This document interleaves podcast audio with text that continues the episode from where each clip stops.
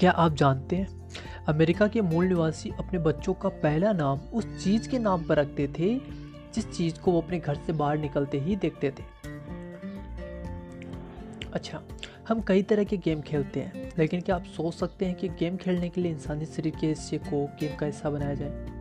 जी हाँ पश्चिमी अफ्रीका के मातमी जनजाति के लोग मर चुके मानव के खोपड़े का इस्तेमाल फुटबॉल खेलने में करते थे।